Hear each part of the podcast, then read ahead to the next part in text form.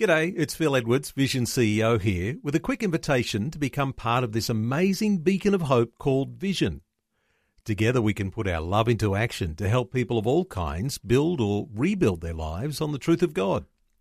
Please consider the part you can play during our upcoming Visionathon appeal, remembering that it's your support that makes Vision possible, including this podcast.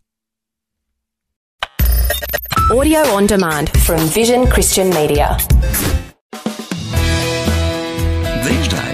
Having a child out of wedlock is pretty much a valid lifestyle choice in many cultures.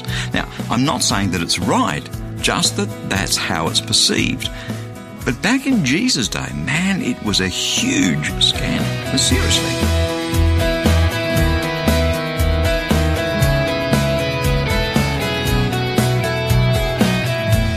Hi, I'm Bernie Dymet, and thanks so much for joining me again on Christianity Works. Today we're kicking off the next message in a series called Message in a Bottle. And yeah, we're going to take a look at some of the scandal that surrounded the conception and birth of the Son of God. So let's head into God's Word and please do stay tuned because in just a few minutes I'll be telling you about a free booklet called The Best of 2018 that I'd love to send you to help you experience the amazing love that God poured out on us through that very first Christmas.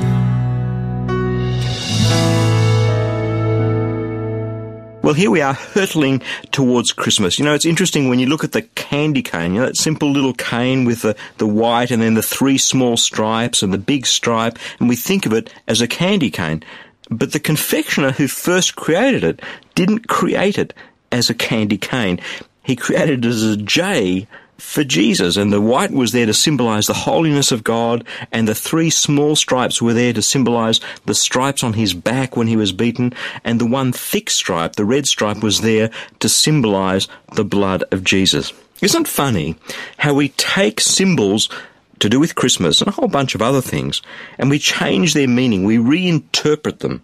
And I think it's really true of this thing that we call Christmas. You know, as, as I look at my four years studying at Bible college, the most profound thing that I learned was this, that, that theologians, and I, I class myself as one of those, we love to take the stories of God in the Bible and snip them up and put them in little piles, which we call doctrines. You know, the, the doctrine of the Trinity, the doctrine of original sin, the doctrine of incarnation. And so we think, wow, you know, I, have sorted out God. I've got him in little piles. I, I have a systematic theology and now I understand God. Well, in a sense, that's good because it's good to know what we believe and why we believe it and look at the whole counsel of God in His Word. But you know something? If that's all we do, I think maybe we miss the point.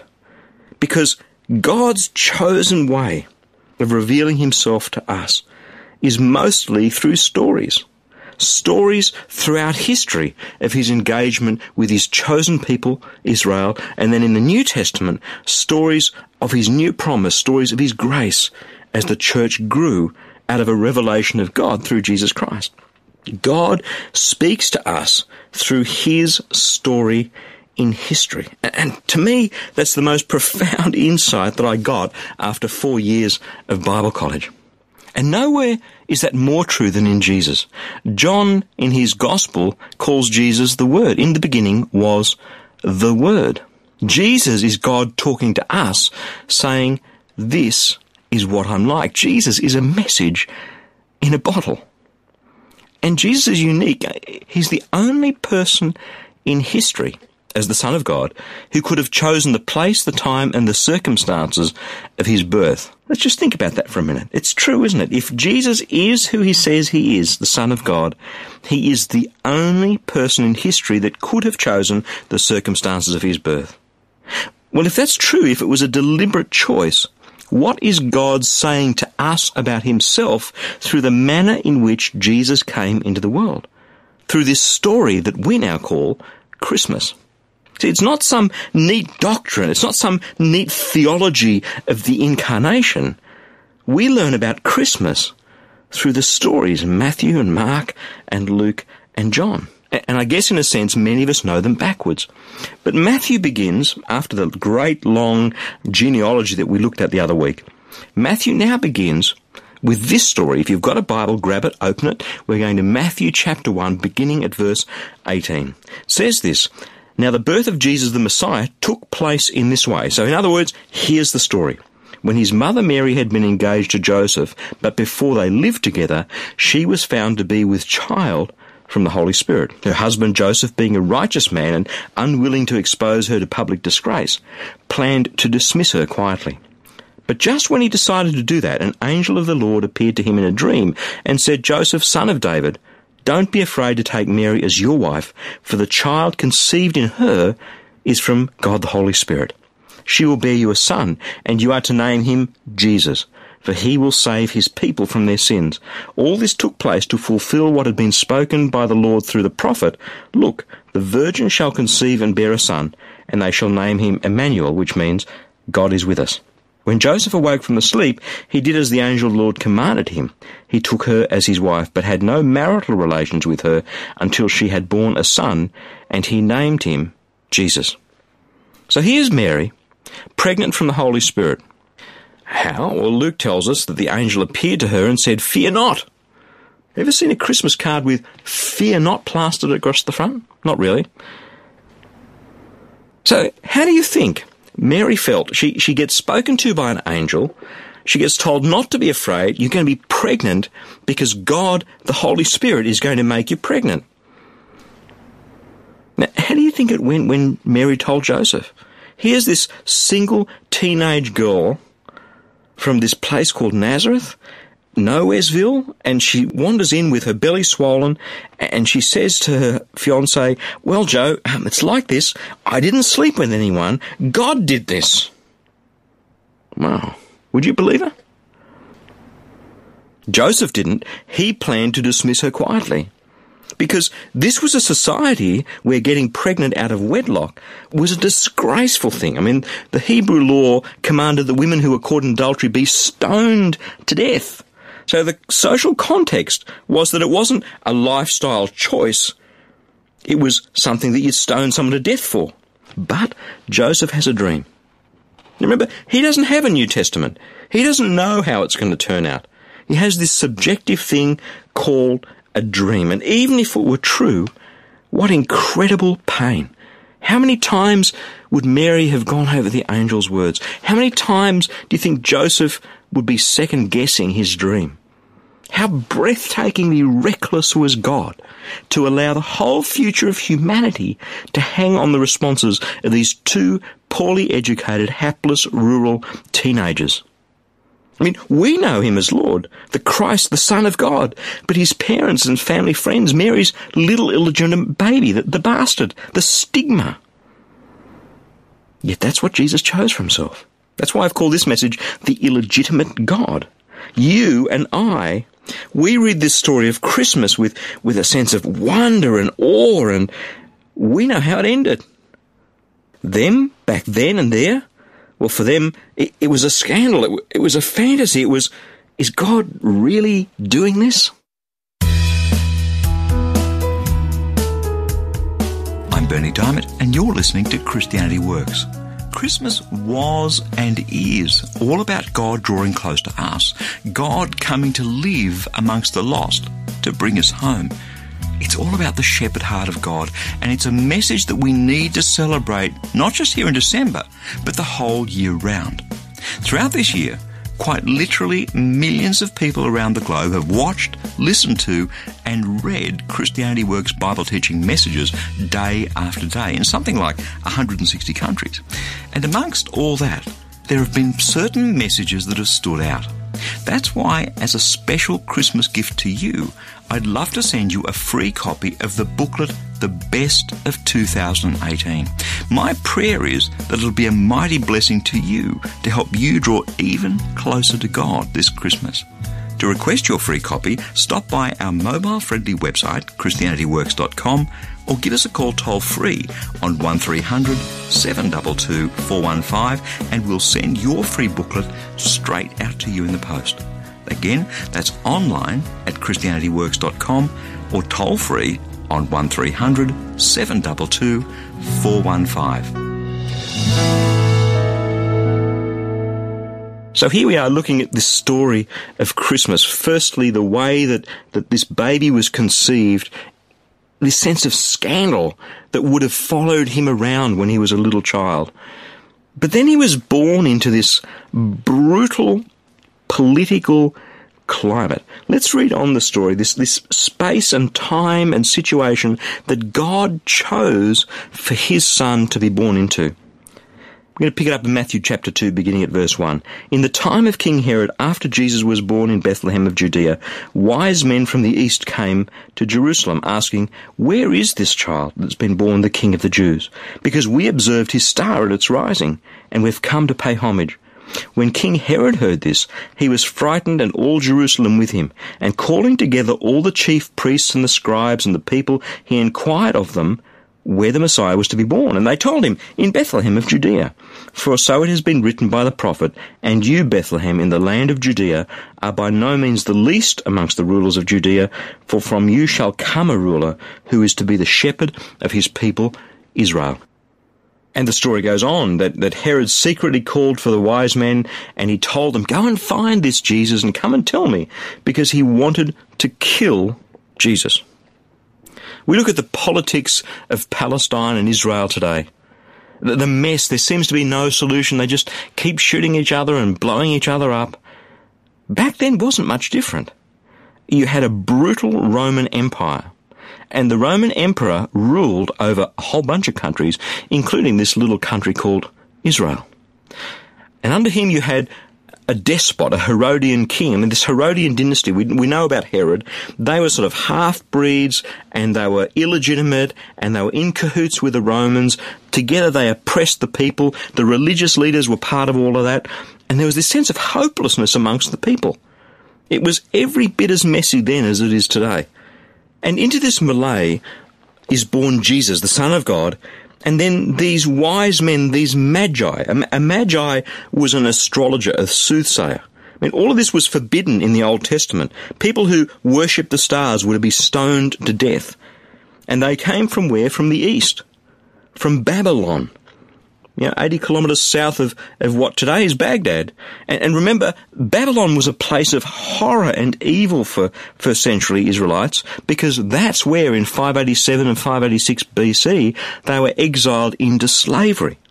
So God invites the Magi, these astrologers from hell, to come to the birth of his son and to worship him. If you and I were God, would we have invited them? Oh, I don't think so. And yet God doesn't just invite them, but how does he go and get them from Babylon to Bethlehem? Does he send them a prophet? Does he send them John the Baptist? Does he send them a letter? Does he send them the scriptures? Doesn't do any of those. He sends them a star. You see, God chooses a symbol that they can understand and follow and brings them to worship this child. Babylon, who once destroyed the temple and exiled the chosen people, are now worshipping the true God. God may well have hated their sin, but he loved them so much more than he hated their sin. And then one night in a dream, if you flick over the page to Matthew chapter 2, beginning as verse 13, Joseph has another dream. It says this Now, after the Magi had left, an angel of the Lord appears to Joseph in a dream and said, Get up and take this child and his mother and flee to Egypt and remain there until I tell you, for Herod is about to search for the child and destroy him. So Joseph got up, took the child and his mother by night, and went to Egypt, and remained there until the death of Herod. This was to fulfill what had been spoken by the Lord through the prophet, Out of Egypt I have called my son. See, here we go again. Joseph's having another dream this subjective thing. It's not like he sits down and he reads the New Testament, he reads the Old Testament, and, and God speaks to him through his word. No, God spoke to Joseph through a dream. And so Joseph and Mary and Jesus all became refugees. They had no rights, they had no land, they had no possession, they were fleeing for their lives. There are 32.9 million refugees in the world today. That's grown by almost 50% in just 12 months. Jesus, the Son of God, becomes a refugee. How long? What will they live on? Where do they live? Where would they go? Would they be safe? They had to endure hardship for the first few years of his little life. Would you or I, if we were God, have put our son through this? And you read on in Matthew chapter 2 verses 16 to 18, when Herod saw that he had been tricked by the wise men, he was infuriated, and he sent and killed all the children in and around Bethlehem who were two years old or under, according to the time that he had learned from the wise men. This massacre of the infants. Have you ever seen a Christmas card about the massacre of the infants? See, we, we turn Christmas into this little pantomime. But the birth of Jesus into this world, the time when God stepped into this world and became man, was a brutal time. It was a tough time, and it was a time that God chose for his son. I mean, today we see suicide bombers in the Middle East and, and the shelling of targets and the shooting by snipers. Imagine if you added to that the slaughter of all the children under two in and around Bethlehem. You don't see that on a Christmas card, do you? What was God thinking by sending his son into such a mess? I'm Bernie Dymet, and you're listening to Christianity Works. I have something special to share with you, an invitation, if you will. I know that perhaps this year hasn't been all that you would have wanted it to be, and perhaps you're looking ahead to the next year with more of a sense of trepidation than anticipation. You wouldn't be alone. That's why I'd love to share a short word of inspiration, hope, and encouragement with you each and every day through our free daily e devotional, Fresh. It's delivered right to the inbox on your smartphone, tablet, or computer each and every day. You can read it, listen to the audio, or watch the daily video. Hey, it's completely up to you. A short daily devotional to take you closer to God by getting deeper in His Word. It's God's Word, fresh for you each day. And it's completely free. To get instant access, just stop by our mobile friendly website, ChristianityWorks.com. You'll see the fresh e devotional sign up right there at the top of the homepage. Again, that web address is ChristianityWorks.com. And then, of course, after they returned from Egypt, Jesus and his family moved to Nazareth. You can read it in Matthew chapter 2, beginning at verse 19. When Herod died, an angel of the Lord suddenly appeared in a dream to Joseph in Egypt and said, Get up and take the child and his mother and go to the land of Israel, for those who were seeking the child's life are now dead. So Joseph got up, took the child and his mother, and he went to the land of Israel. But when he heard that Archelaus was ruling over Judea in place of his father Herod, he was afraid to go there, and after being warned in a dream, he went to the district of Galilee. There he made his home in a town called Nazareth, so that what had been spoken through the prophet might be fulfilled. He will be called a Nazarene. God allowed, indeed constructed the circumstances so that the Son of God would grow up in the back blocks of nowhere in Nazareth. Does anything good come out of Nazareth? And he became a carpenter, not a king, not the head of theology at Jerusalem Seminary, not the chief grand whatever in the synagogue or the temple, a lowly carpenter. So, what do we learn about God? If God chose the circumstances, into which Jesus would be born, if he chose these two young teenagers, if he chose the stable in Bethlehem, if he chose Herod and the persecution and the flight, what does that tell us about God? If Jesus came to reveal God to us, what do we learn about God from the first Christmas? When you read through the Old Testament about God, you see his, his sovereignty, his power, his hugeness, his transcendence. Isaiah says, To whom will you compare me? Who is my equal, says the Holy One? Lift up your eyes and see who created all these stars. See, God is great. Here at Christmas, we see, we see this greatness reduced to the size of a single fertilized egg. Not even visible to the human eye. Born in a stable with the stench of cow dung and urine on the floor. Hunted down a refugee, the, the massacre of these infants around him, and then slinking back to Nazareth to eke out an ignominious existence as a carpenter, relying on two uneducated teenage bumpkins for safety and nurture, with always the hint of scandal. Mary's little illegitimate child. Well, may God be great. But hang on a minute. When you look at Christmas, my God is also small. My God is also humble. If you look at this, this theological doctrine of incarnation, Jesus, the Son of God and the Son of Man. He, he's different to us, yet he's the same as us.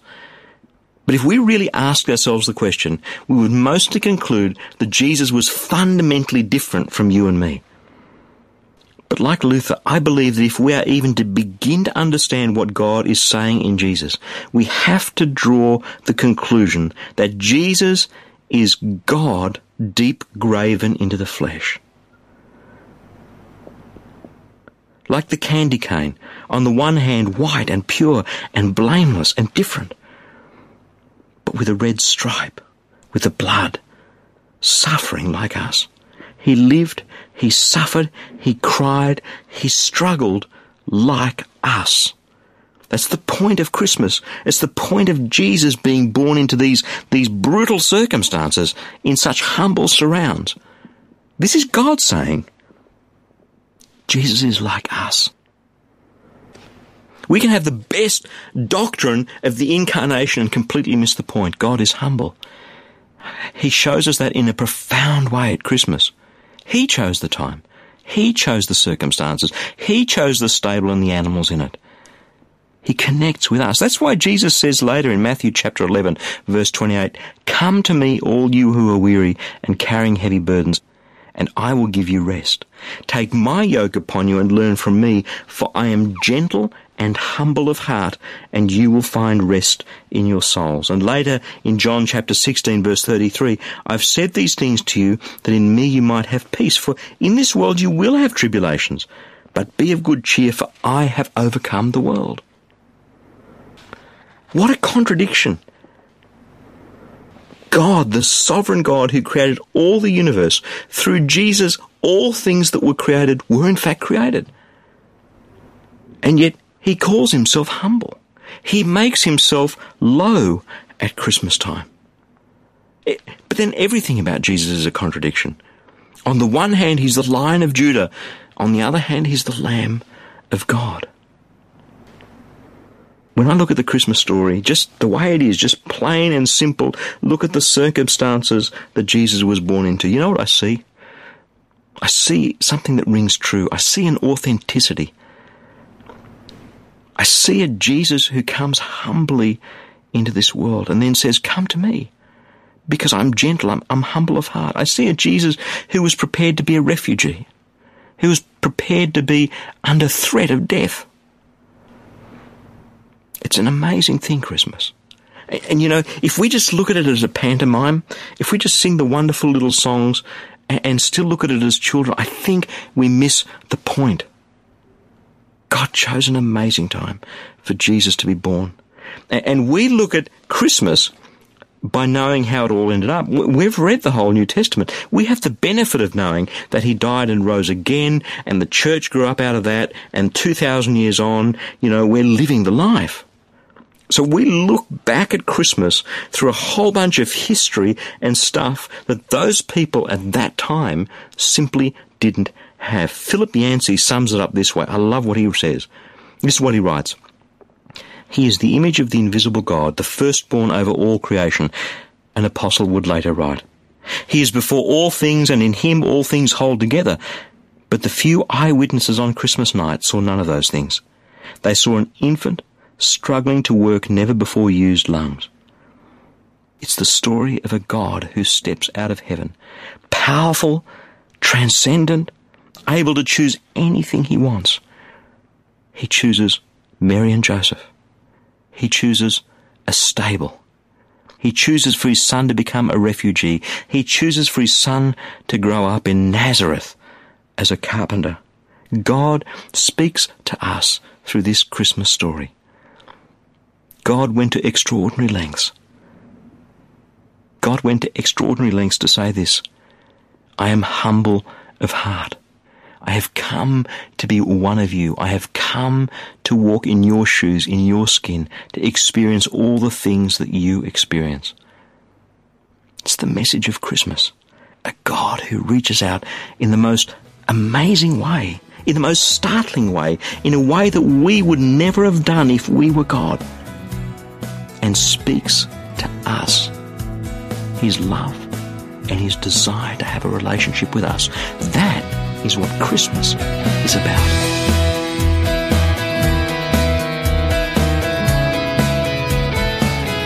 Well, that's pretty much all we have time for today. But before I go, there's something very important that I need to share with you.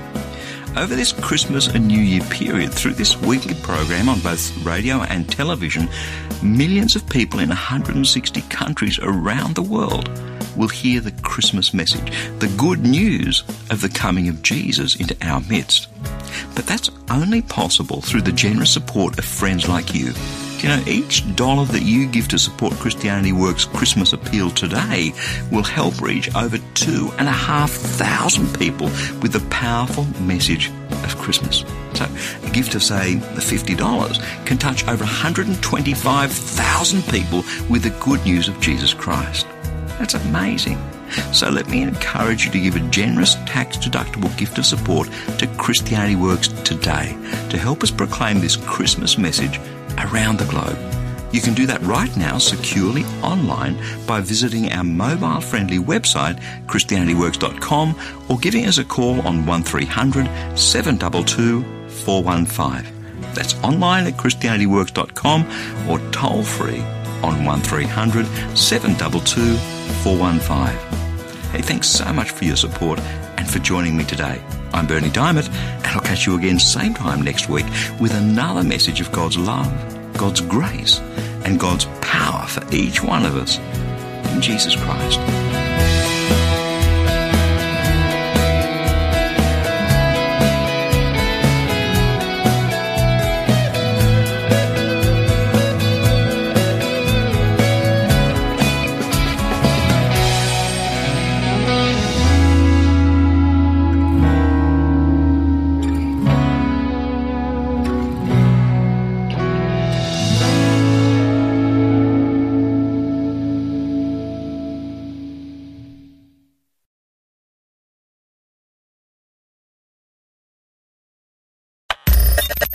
For taking time to listen to this audio on demand from Vision Christian Media. To find out more about us, go to vision.org.au.